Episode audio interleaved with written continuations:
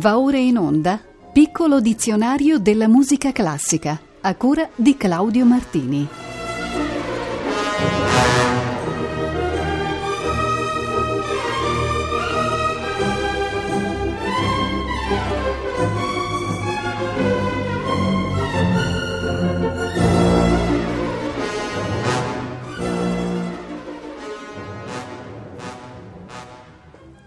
Tutte e tutti voi, buonasera. Il piccolo dizionario della musica classica riprende oggi dalla parola bizantino, aggettivo che riferiamo ovviamente al canto di quella terra di quell'epoca.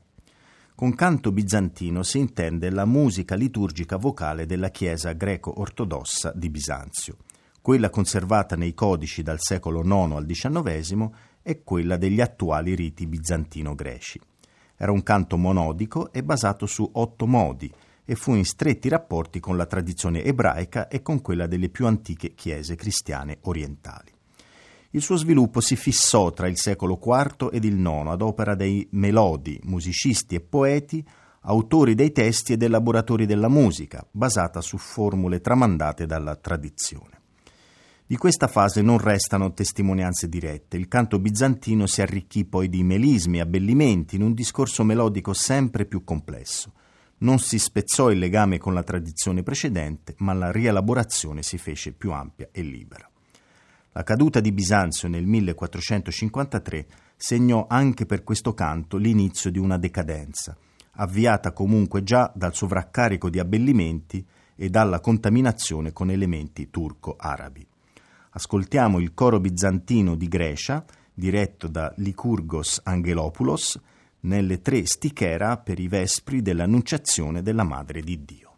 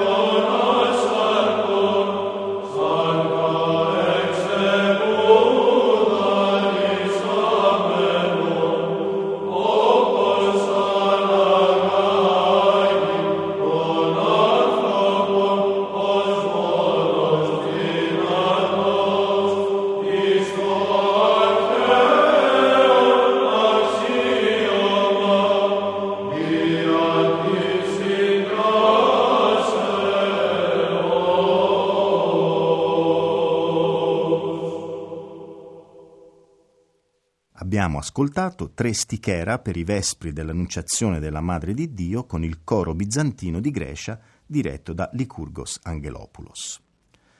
Voltiamo adesso pagina e prendiamo in esame il termine inglese black bottom. Si tratta di un ballo da sala che divenne popolare nei cosiddetti ruggenti anni venti. Originatosi a New Orleans e poi passato dalla Georgia fino a New York, deve probabilmente il suo nome ad un quartiere di Nashville. Era un ballo vivacissimo, da eseguirsi a coppie, anche se prevedeva momenti solistici, acrobatici e scatenati giunse all'apice della sua fama con lo show teatrale Dinah del 24 e con la rivista Scandali del 1926 che furoreggiò per molti mesi all'Apollo Theatre di Harlem. Credo che il motivo musicale che ha caratterizzato quel ballo sia noto a molti di voi e farà certo piacere riascoltare. Si tratta appunto di Black Bottom ed è eseguito qui dal complesso Johnny Hemp e Kentucky Serenaders.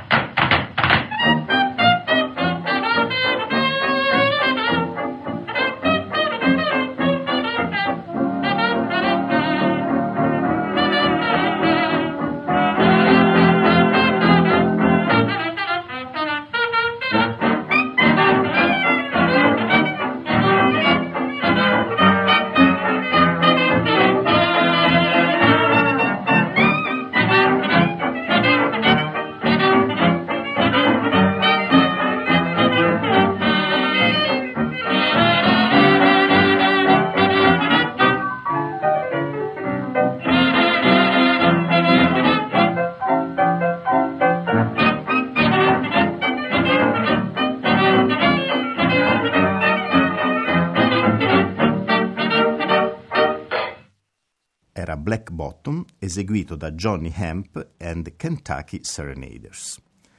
Apriamo adesso una pagina importante del nostro dizionario. Essa contiene la parola blues. È molto difficile sintetizzare in poco tempo le origini e la natura di un fenomeno culturale e musicale così vasto e profondo.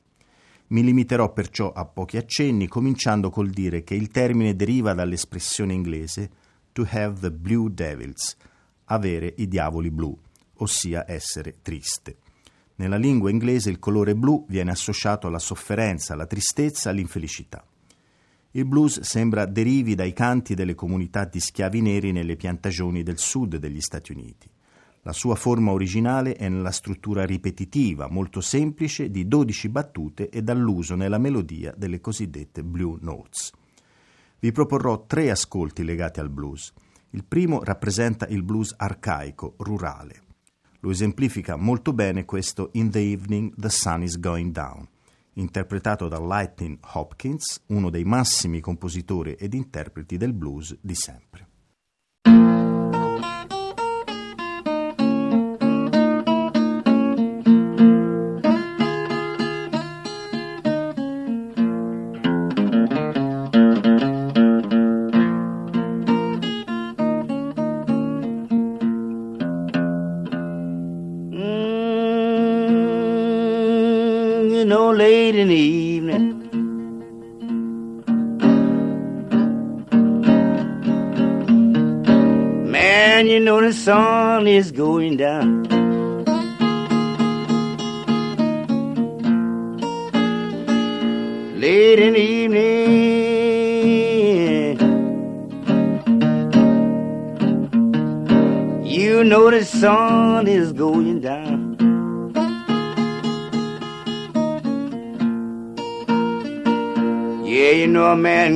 never be lonesome.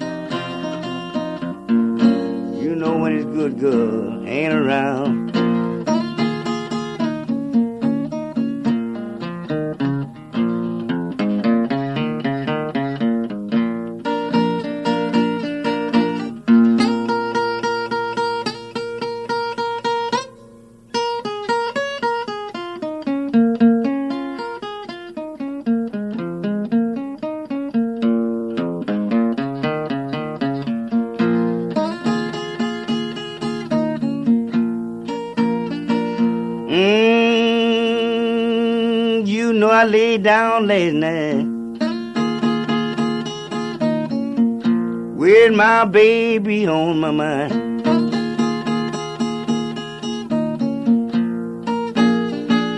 Mm, you know I lay down last night with my baby on my mind.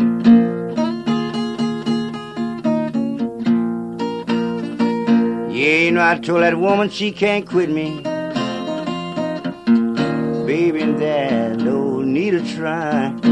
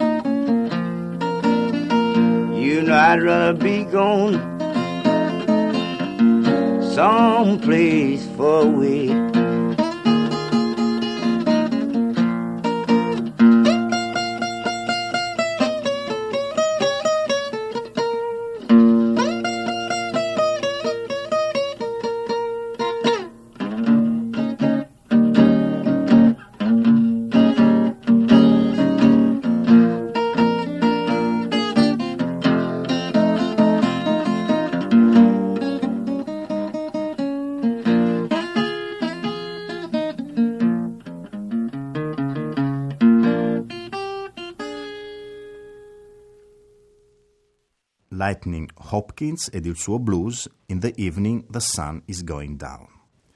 il blues si trasferì ad un certo punto nelle città perché i lavoratori neri cominciarono ad essere occupati nelle grandi fabbriche del nord e dell'est. La forma musicale originale perse un po' dell'arcaismo delle origini, vennero sostituiti gli strumenti primitivi che segnarono gli esordi, le chitarre rudimentali, la fisarmonica a bocca, gli assi per lavare i panni. Si costituirono complessi musicali non grandi ma professionalmente preparatissimi. Questo avvenne a New Orleans, a Chicago, a New York. Era la nascita del blues di città, del blues urbano, operaio, molto contiguo al jazz. L'anima e lo spirito erano gli stessi, cambiava il modo di esprimere i blues, ossia il disagio di vivere una vita difficile. Uno dei brani più belli di questo blues urbano è questo West End Blues, composto da King Oliver e inciso da Louis Armstrong e dai suoi Hot Five a Chicago il 28 giugno del 1928.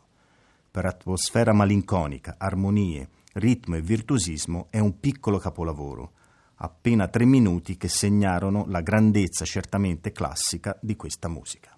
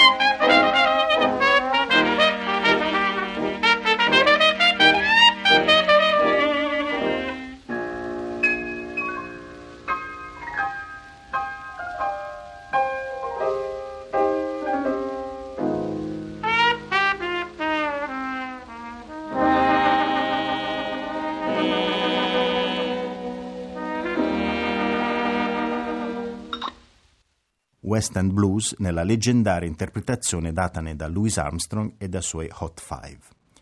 Aggiungo solo che nel 1974 questa incisione è stata inserita nella Grammy Hall of Fame e che l'assolo finale di Armstrong è tuttora considerato tra i migliori della storia del jazz.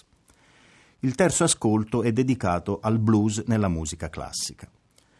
La forma del blues, così evocativa e ricca di sfumature ritmiche e armoniche, non poteva lasciare indifferenti i grandi compositori del Novecento.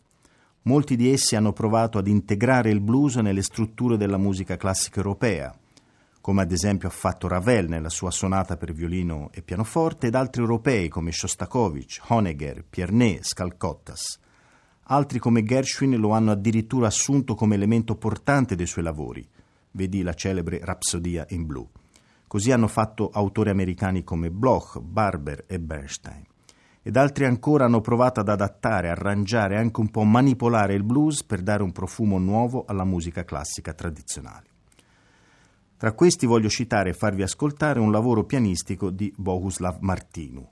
C'è poco di più distante dalla Louisiana delle fredde terre di Boemia. Eppure Martinu riesce ad innestare il blues nel pianismo avanguardistico del nostro Novecento, con un risultato molto interessante. Ascoltate dunque Blues, tratto da tre schizzi di danze moderne, eseguito al pianoforte da Giri Collert.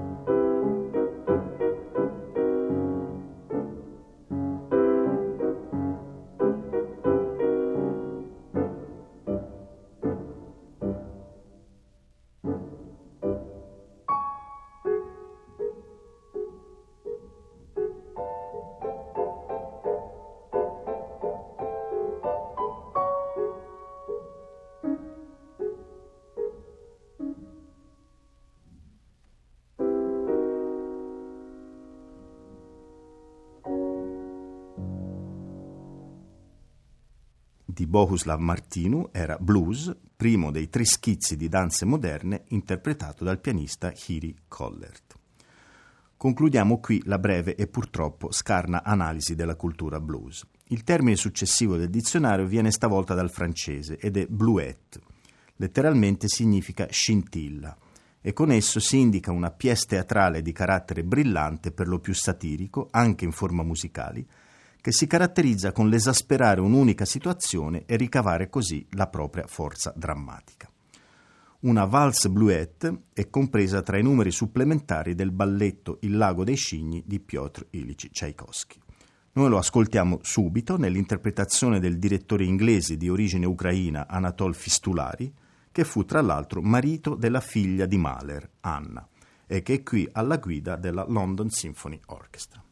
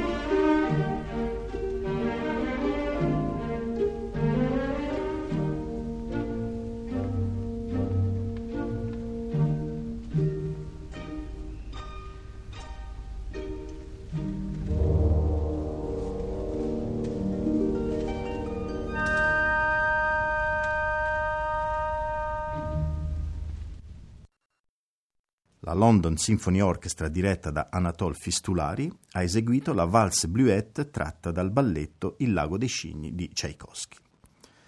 Andiamo ancora avanti ed occupiamoci del vocabolo bocan. Si tratta in questo caso di una danza in tempo binario, di andamento moderato, probabilmente un tipo di bassa danza, che ebbe vasta ma effimera fortuna nel corso del Seicento. Il suo nome deriva da quello di Jacques Cordier, detto Bocan, che fu coreografo maestro di danza di Anna d'Austria e di Carlo I d'Inghilterra. Vissuto tra il 1580 ed il 1653, fu una celebrità in Europa, uno dei migliori violinisti del tempo e autore di molti balletti. È molto difficile trovare ancora esempi di Bocan nel repertorio discografico. Uno dei rari è questa coppia di brani estratti dalla colonna sonora del film Le Roi Danse di Gérard Corbiot. Si tratta di La Bocan Primitive e La Bocan Compliquée, composte entrambe dallo stesso Jacques Cordier Bocan. Esegue musica antico a Köln diretta da Reinhard Goebel.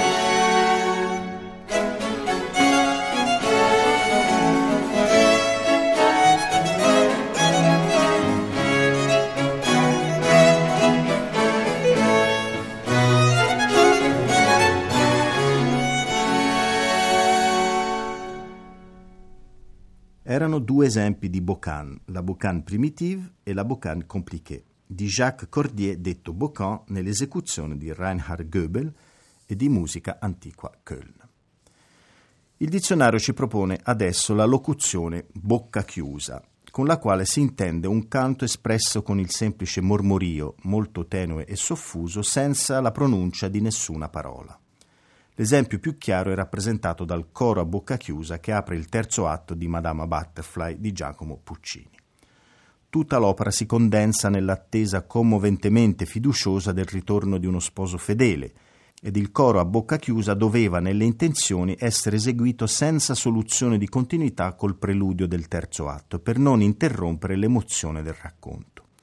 Oggi non è eseguito così, ma il senso di desolata attesa creato dal mirabile coro senza parole né vocali conduce direttamente all'epilogo tragico, alla delusione, al dolore. Ascoltiamo il coro a bocca chiusa nell'interpretazione di Tullio Serafin e dell'orchestra e coro dell'Accademia di Santa Cecilia di Roma.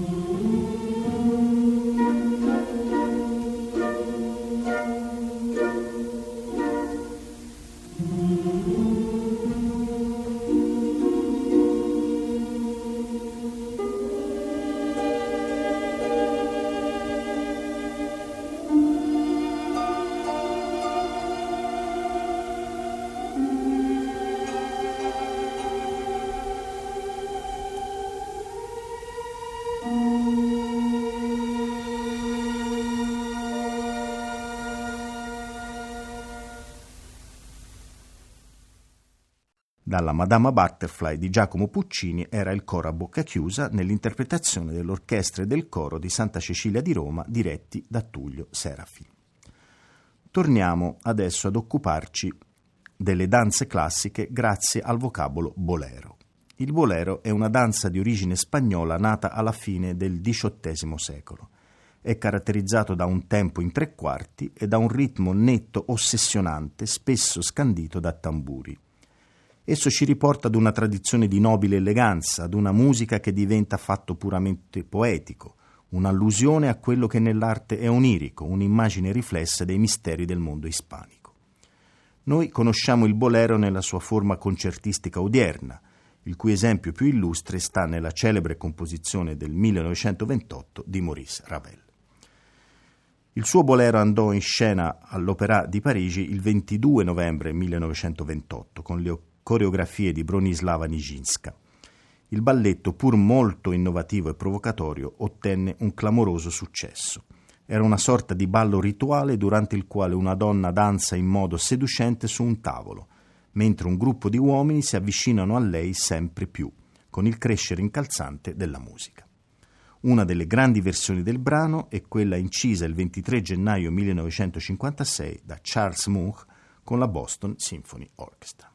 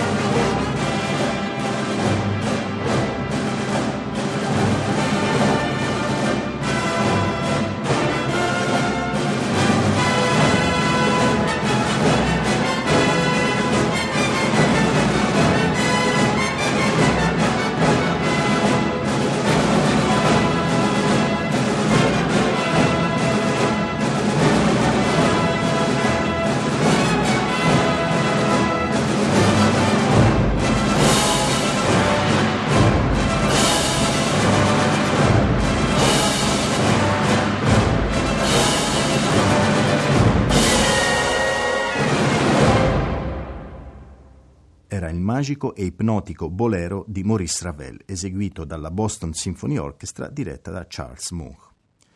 Ci rituffiamo adesso per un momento ancora nella musica americana del Novecento, incontrando il termine boogie woogie.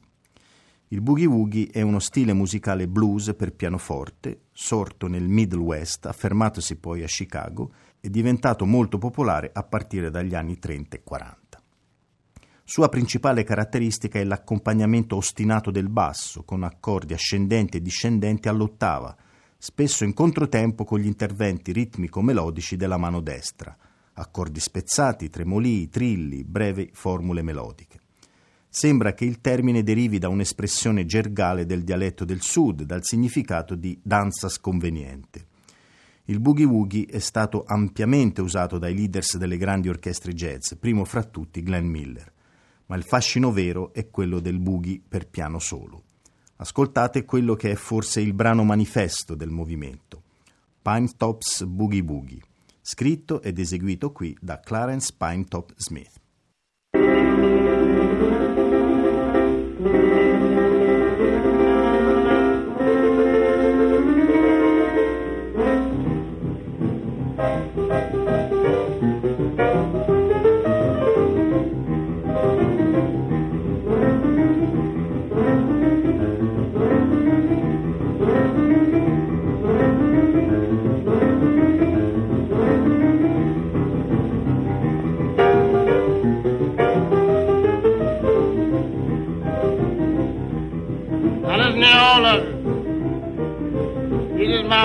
Top trouble. I want everybody dancing just like I tell you.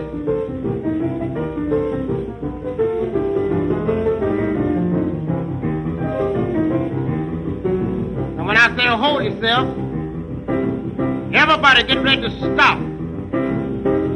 When I say stop, don't move a peg. And when I say get it, everybody do a boogie woogie. Hold yourself now. Boogie woogie. Now that's what I'm talking about.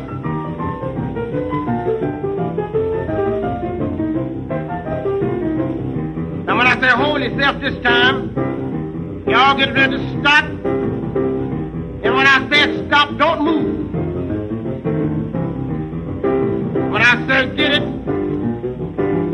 Everybody mess around.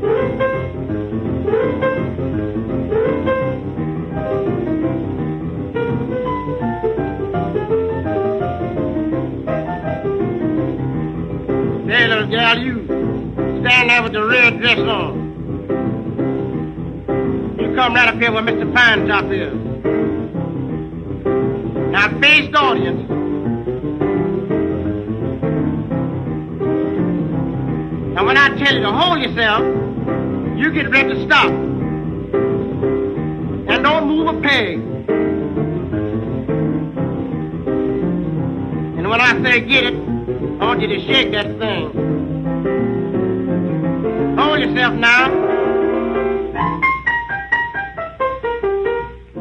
Shake that thing. That's what I'm talking about.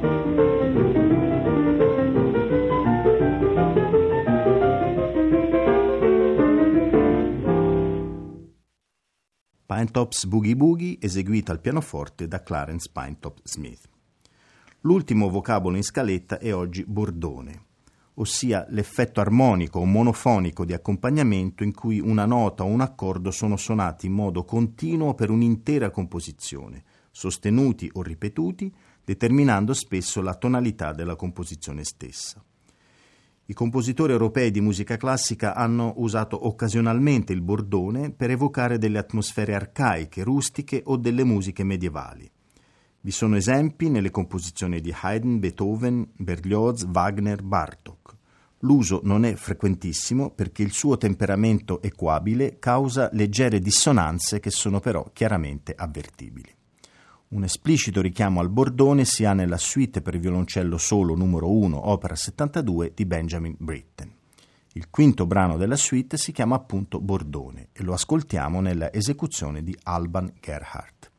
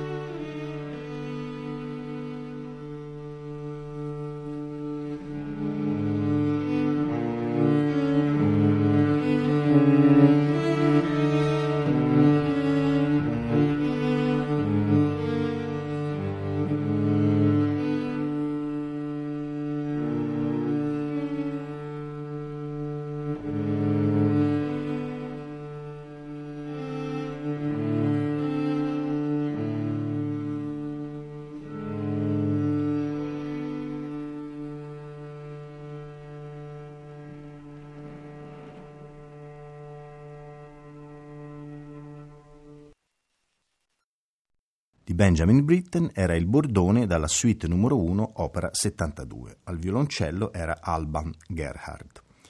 Il prossimo martedì 7 gennaio riprenderemo il nostro piccolo dizionario della musica classica dal termine bossa nova ed andremo avanti fino alla parola brindisi. A tutte e tutti voi un sincero augurio per le prossime festività ed un buon proseguimento d'ascolto sulle frequenze di Rete Toscana Classica.